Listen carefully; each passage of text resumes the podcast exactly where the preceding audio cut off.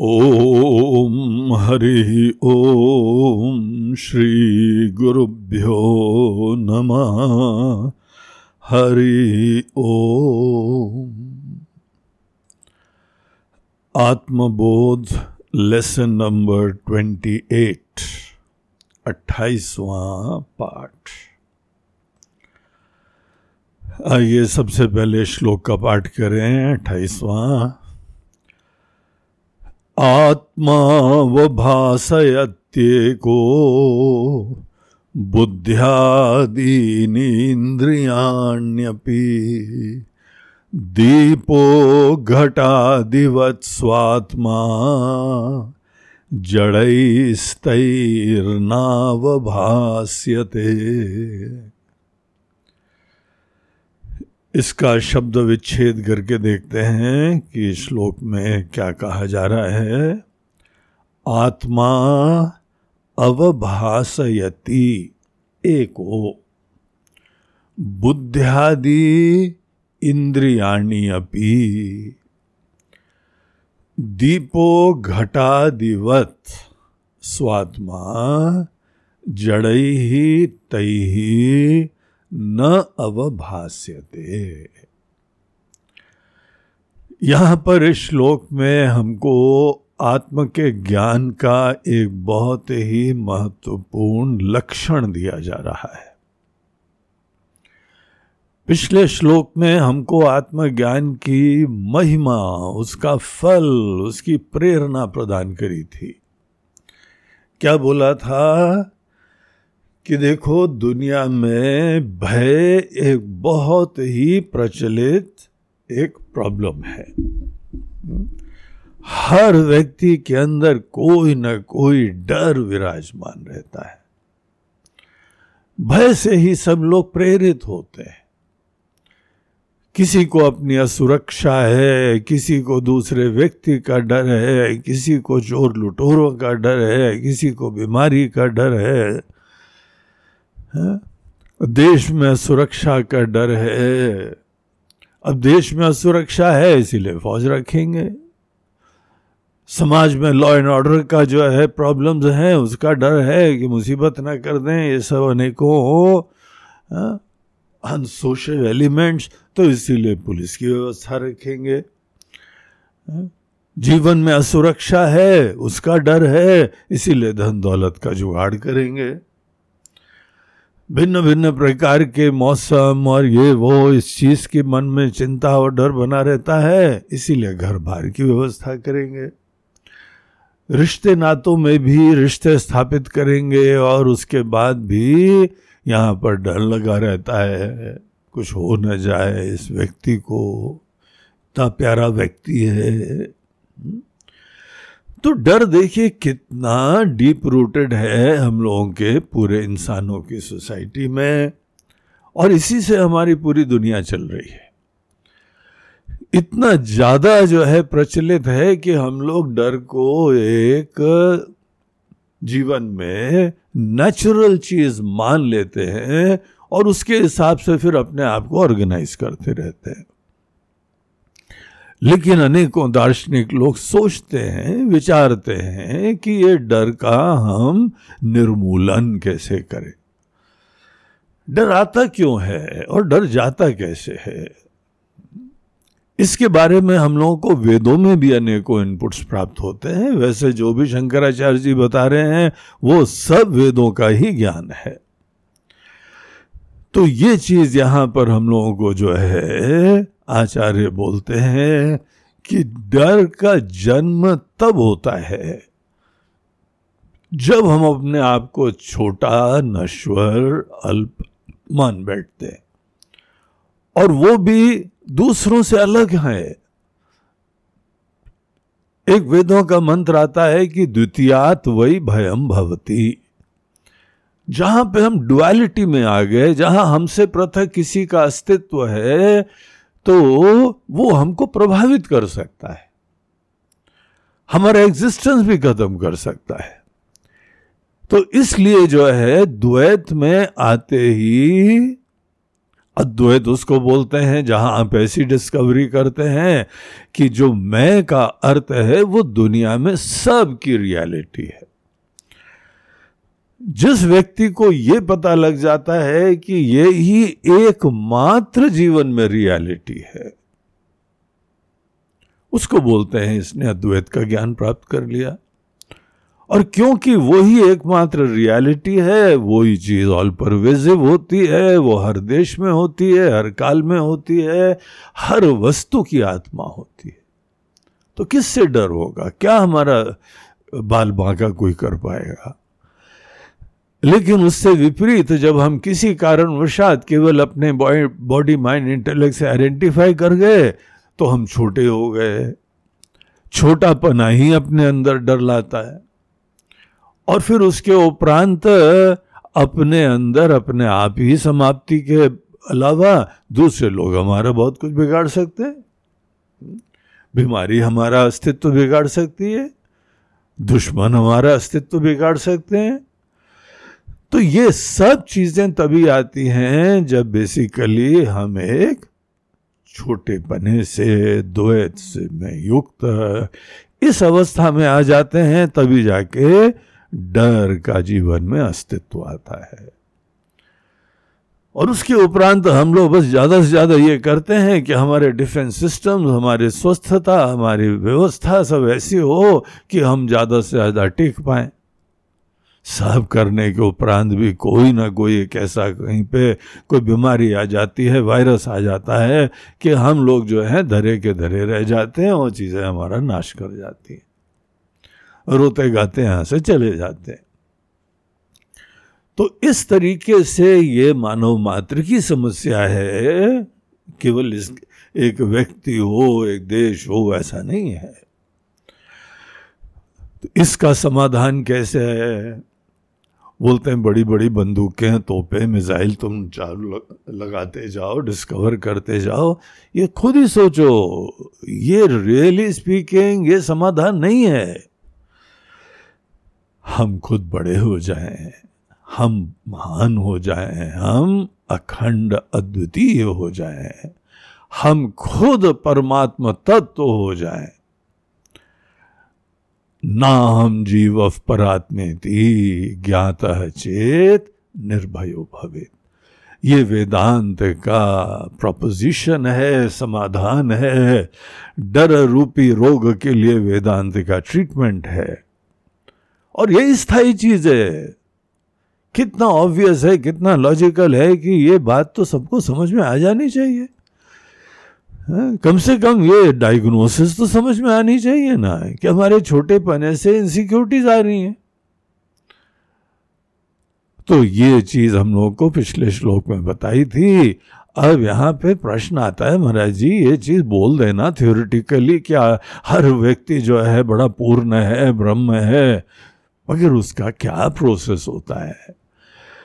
तो इस श्लोक में हमको उसके बारे में अभी देखिए मार्गदर्शन देते हैं। बोलते हैं, देखिए, पहली चीज़ तो आत्मा शब्द का मीनिंग देखिए। आत्मा मतलब होता है हम। तो हमको यहाँ पे, हम सबको किसी भी व्यक्ति को, मैं का तो ज्ञान है ना, आप हैं, हम हैं तो मैं के अस्तित्व के बारे में कोई डाउट नहीं है। लेकिन मैं कैसा है जो है ना, उसमें प्रॉब्लम्स आ जाते हैं।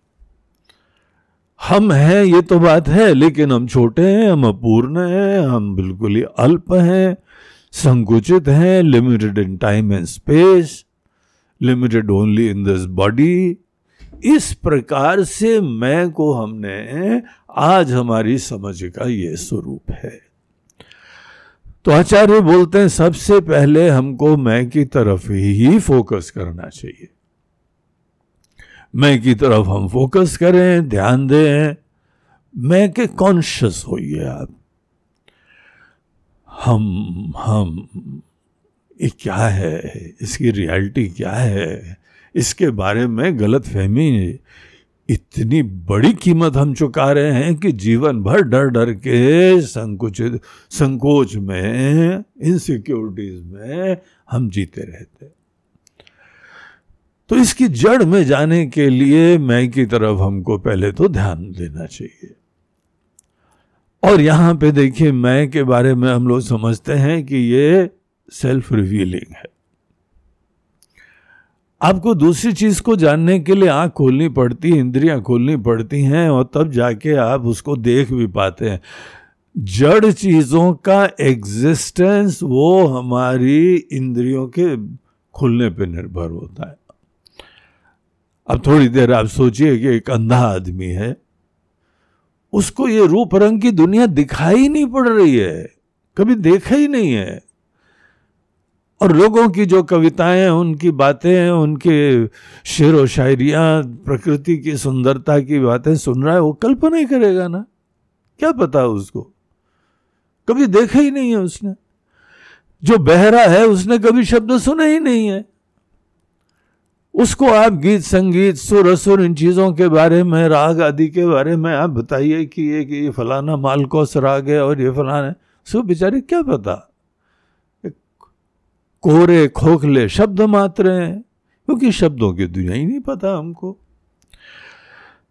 हम जब इंद्रियों से किसी चीज़ को देखते हैं, प्रकाशित करते हैं, तभी तो जाके हमको किसी चीज़ का एग्जिस्टेंस भी पता लगता है।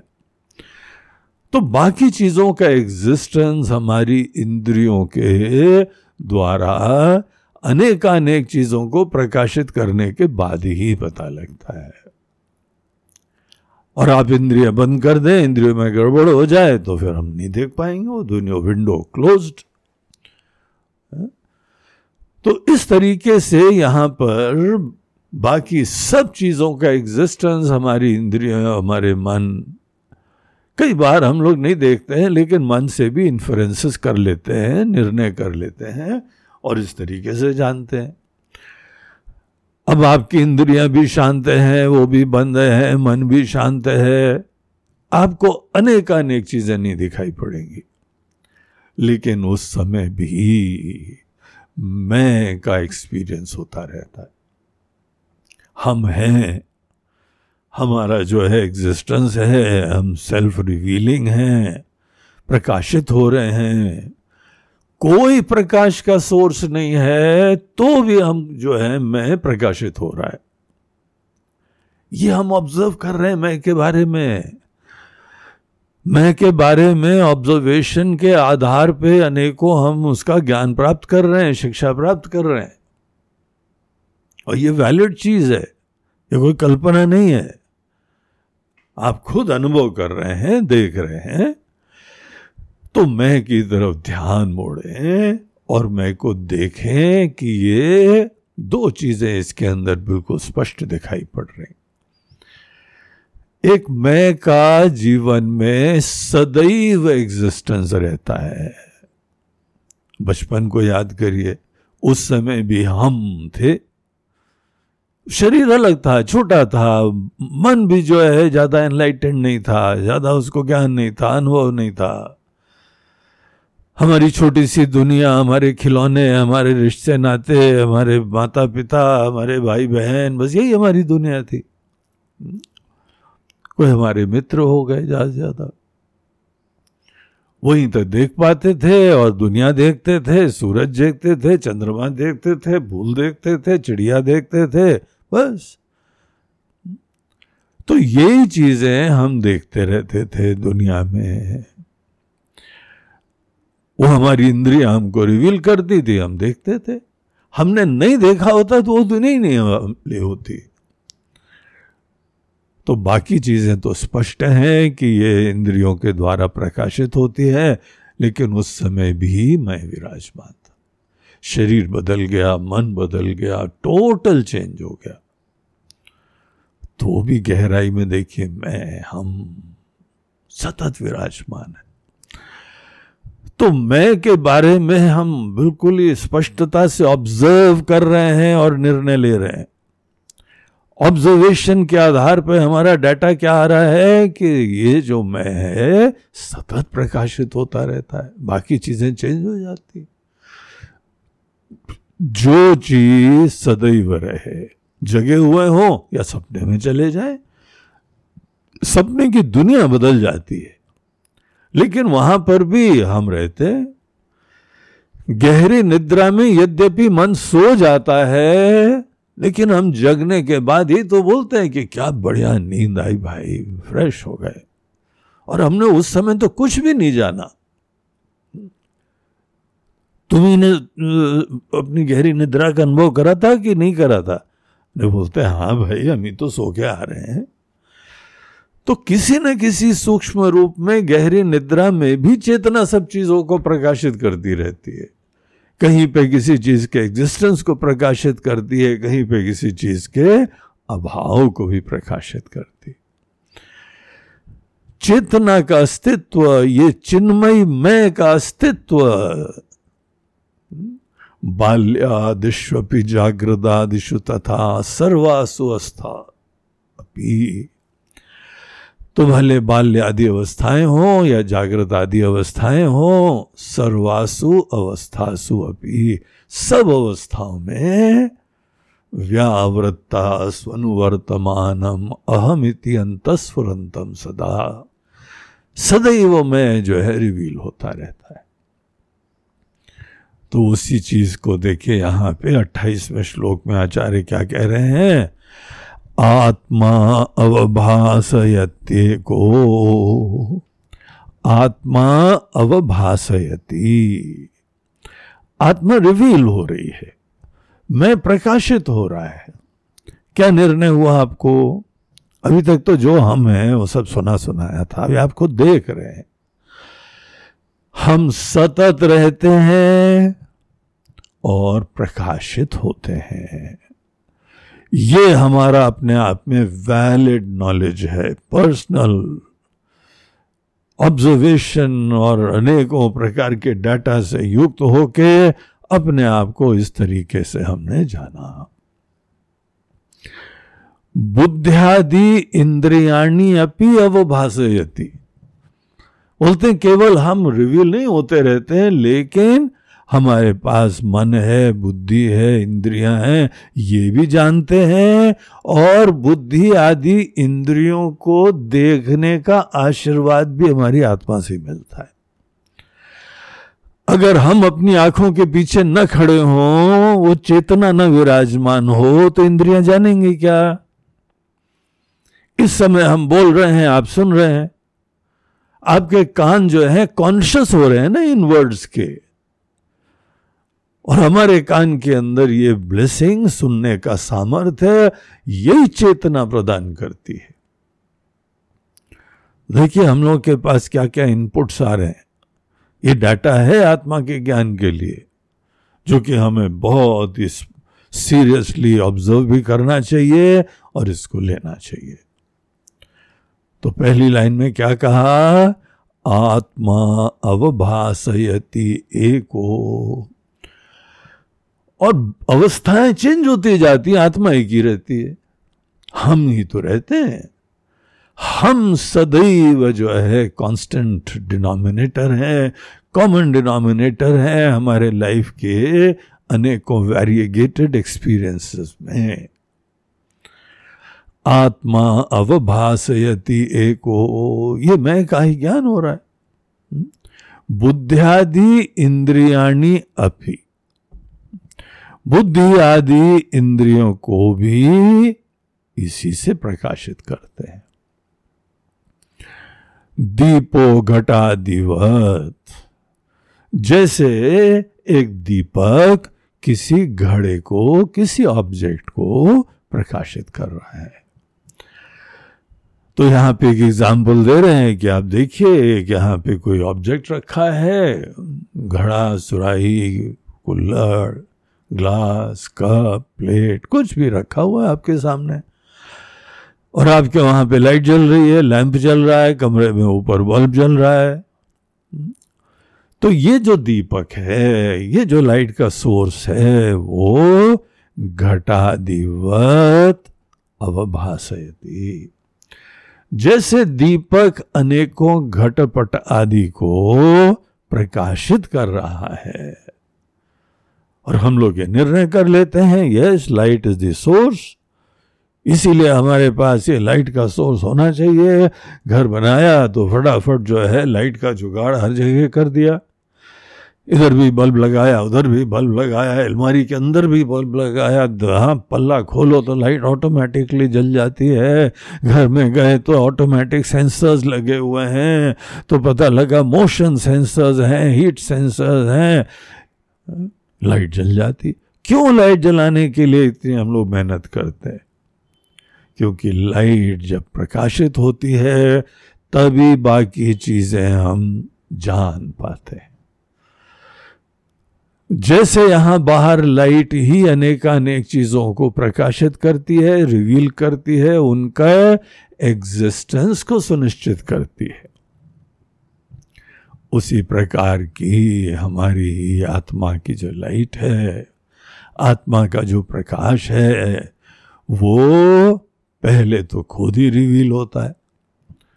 और उसके बाद हमारी इंद्रिया, मन थॉट्स इमोशंस सब चीज़ों को रिवील करता है। और हमारी अनेकों फैकल्टीज को एनलिवन करता है। देखने का सामर्थ्य प्रदान करता है। और उसके बाद ही आँखें खोलें तो बाहर की दुनिया दिखाई पड़ रही है। कान क्योंकि लाइफ एनर्जी से, चेतना से वो ब्लेस्ड हो गए। इसीलिए हमारे कान सुन पाते हैं, आँखें देख पाती है।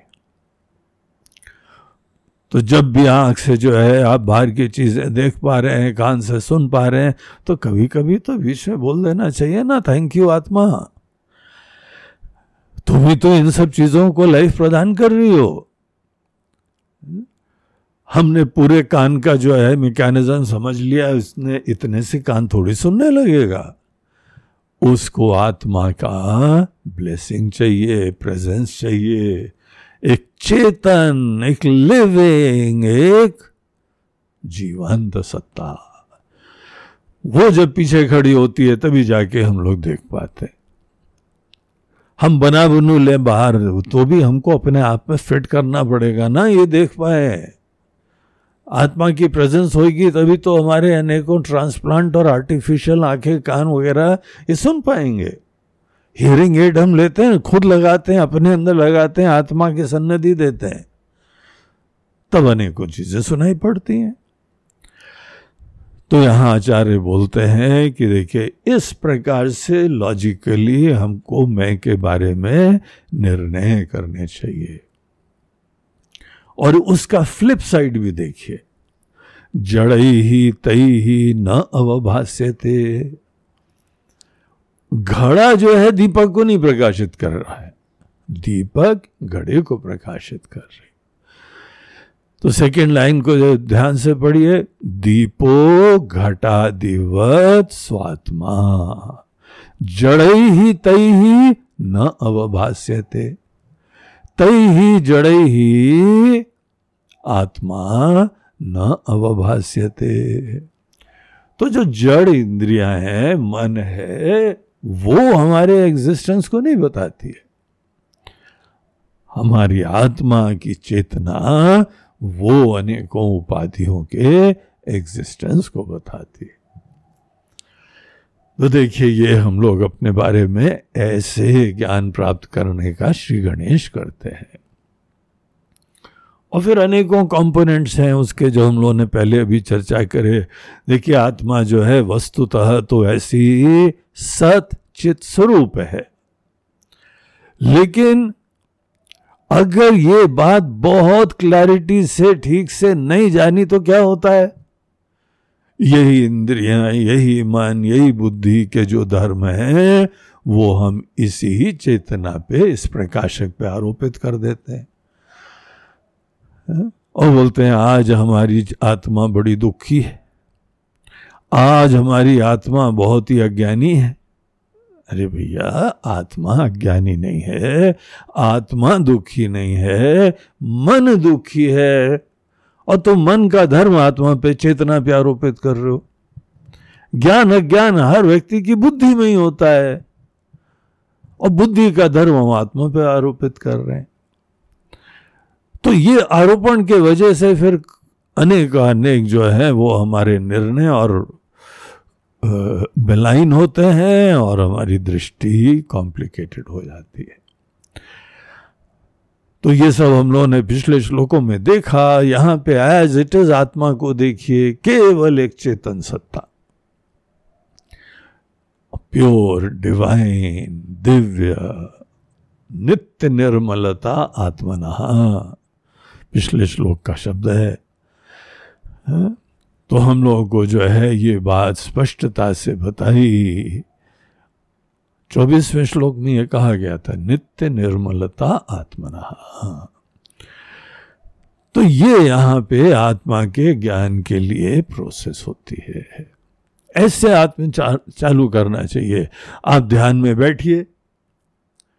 और ध्यान में बैठ के आँख बंद करिए, बाकी सब काम से निवृत्त होइए। हर व्यक्ति के कोई ना कोई जिम्मेदारियाँ होती हैं, काम होते हैं रिस्पॉन्सिबिलिटीज होती हैं एजेंडा होता है। लेकिन थोड़ी देर सब चीज़ों को किनारे करना आना चाहिए। रात को सोने भी जाते हैं ना तो सब चीज़ों को किनारे रख करते हैं ना, कि चलो अब फ़ाइल बंद, अब कल निपटेंगे हम।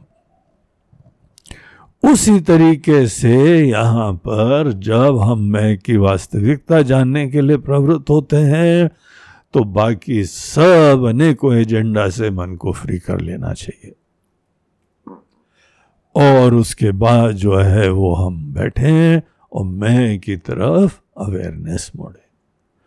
सतत स्फुरित हो रही है, सतत रिवील हो रही है अहम अहम तया मैं मैं की तरीके से देखे, सदैव और इसमें कितनी बड़ी ब्लेसिंग है। कोई चेष्टा नहीं करना पड़ता है। बाहर हम मंदिर में पूजा करें तो भगवान की मूर्ति के ऊपर लाइट डालनी पड़ती है, तब जाके दिखाई भी पड़ते हैं। लेकिन आत्मदेव देखिए सेल्फ रिवीलिंग होते हैं। सूर्य की तरीके से अपने आप ही प्रकाशित होते रहते हैं। सूर्य को जानने के लिए क्या कोई हम टॉर्च लाइट ले जाते हैं? जरा देख क्या भाई, सूरज उगाया कि नहीं उगाया? कोई टॉर्च लाइट ले जाने की ज़रूरत नहीं है। वो उदय तो होते हैं तो अपने आप ही रिवील हो जाते हैं। उसी तरीके से मैं की तरफ़ ध्यान मोड़िए, ये सेल्फ रिवीलिंग एक सत्ता है और उसके वजह से ही हमारा मन भी सोच पा रहा है, बुद्धि विचार कर पा रही है, इंद्रियाँ भी अनेक अनेक विषयों को प्रकाशित करने की ब्लेसिंग रखती है। जहाँ पे मृत्यु के समय ये डिस्कनेक्ट हो जाएगा, उसके उपरांत इंद्रिया न देखेंगे, आँखें न देखेंगे, कान न सुनेंगे, कुछ नहीं होगा। क्योंकि लाइफ का सोर्स पीछे यही है। तो इतना ही निर्णय करो। मैं की सचित स्वरूपता के बारे में निर्णय करो और आप मास्टर हैं, आप सबको प्रकाशित कर रहे हैं, तब किसी चीज़ का एग्जिस्टेंस हो रहा है। न कि अनेकानेक जड़ चीज़ें आपको रिवील कर रही हैं। इतना अभ्यास इस अट्ठाईसवें श्लोक में हम लोगों को दिया जा रहा है। बहुत महत्वपूर्ण है, बड़ा काम का है, हमारे को मेडिटेशन का एक तरीका बता रहे हैं। इस चीज़ को बहुत अच्छी तरह समझने के उपरांत फिर जो है हमारी गाड़ी आत्म के ज्ञान के लिए आगे बढ़ती है। तो ये था आत्मबोध का श्लोक नंबर 28 28 श्लोक। वो लेसन यहाँ पे अब समाप्त होता है। नमः पार्वती पते हर हर महादेव नर्मदे हर बोलो गंगा मैया की जय। अभी हम लोगों ने एक, नया विचार करा कि आप लोगों को हम लेसन्स दे रहे हैं। ये एक एक आत्मबोध के लेसन्स है। हमको याद आया, जब हम लोग स्कूल और कॉलेज में जब लेसन दिए जाते थे तो उसके बाद जो है ना, वो कोई प्रश्नोत्तर भी होते थे। पूछा जाता था कि हाँ समझ में आया कि नहीं समझ में आया? और अनेक अनेक प्रश्न जो है, हम लोगों को मिलते थे। वो कितना सहायक होते थे अपने आप को री इवेल्युएट करने के लिए। सेल्फ इवेल्युएशन के लिए अनेक अनेक प्रश्न हमारे लिए बहुत ही सहायक और ब्लेसिंग होते हैं। तो हमने सोचा है कि अब यहाँ आत्मबोध में इधर भी क्वेश्चंस का सिस्टम चालू करा जाए। तो हम अब हर लेसन के बाद कुछ आपको जो है उसी लेसन से कनेक्टेड एक दो प्रश्न पूछेंगे। आप लेसन को ध्यान से सुनिएगा और उसके उपरांत ये क्वेश्चंस का आप उत्तर सोचिए और उसको ही ब्रीफली यहाँ पे लिख के हमको ईमेल कर सकते हैं। तो हमको ये भी पता लगेगा कौन कौन सुन रहा है और हमको ये भी पता लगेगा आप ठीक समझ रहे हैं कि नहीं समझ रहे हैं। और आपको भी अपने ही विचारों को और अच्छी तरीके से स्पष्टता से प्रेजेंट करने का भी मौका मिलेगा। ये मनन का तरीका होता है। रिफ्लेक्शन का डीपली और चिंतन का ये एक बहाना होता है। और ये केवल हमारे पास आएगा, ये कोई पब्लिश नहीं होगा, दुनिया को किसी को नहीं पता लगेगा कि आपकी समझ कैसी है, नहीं है, नहीं कुछ बात स्पष्ट होगी तो हम आपको वो प्यार से उस पॉइंट के बारे में कुछ बता देंगे। तो हर लेसन के बाद आपको जो है वो ये क्वेश्चंस मिल जाया करेंगे। और अब हमने ये भी विचार करा है कि इन लेसन्स का वीडियो बना दिया जाए। अब YouTube की रीच जो है वो ज़्यादा है। कोई भी चीज़ खोजता है तो YouTube खोल जाता है और YouTube एक बहुत बड़ा ज्ञान का भंडार हो गया है। और वो कहीं पर भी देखना, मोबाइल में, लैपटॉप में टैबलेट में, सब जगह बड़ा आसान भी हो गया है। इसीलिए ये लेसन्स का अब वीडियो प्रेजेंटेशन भी हम लोग कर रहे हैं। आपके पास शीघ्र ही इन सब के वीडियोस भी उपलब्ध हो जाएँगे ऑडियो भी रहेगा वीडियो भी रहेगा। दोनों चीज़ें, दो दो लिंक्स आपको देंगे। और नीचे जो है क्वेश्चंस आपको देंगे और ईमेल आईडी दे देंगे। आप आराम से, फुर्सत में, कोई टाइम लिमिट नहीं है। जब भी आप लेसन को पढ़ने का मौका मिले उस समय आप लेसन को पढ़ के जब रेडी हो जाए, तब आप हमको इस ईमेल आईडी पे दे दीजिएगा। अगर सब ठीक होगा तो हम संकेत कर देंगे। वेरी नाइस कीप इट चलते रहो बढ़िया। और कोई बात स्पष्ट नहीं होगी तो इस तरीके से ये ही हमारा इंटरनेट से क्लासेस में थोड़ी इंटर कनेक्टिविटी इंटरैक्शन भी होने की पॉसिबिलिटी बढ़ जाएगी। तो ये नई चीज़ का समावेश कर रहे हैं। जैसे जैसे कोई चीज़ चलती है नए नए आइडियाज़ आते हैं और उसका रूप अच्छा होता चला जाता है। तो हमें उम्मीद है कि इस नए जो है वो एडिशन से आप सबको लाभ होगा और आत्मबोध का ज्ञान और स्पष्ट होगा।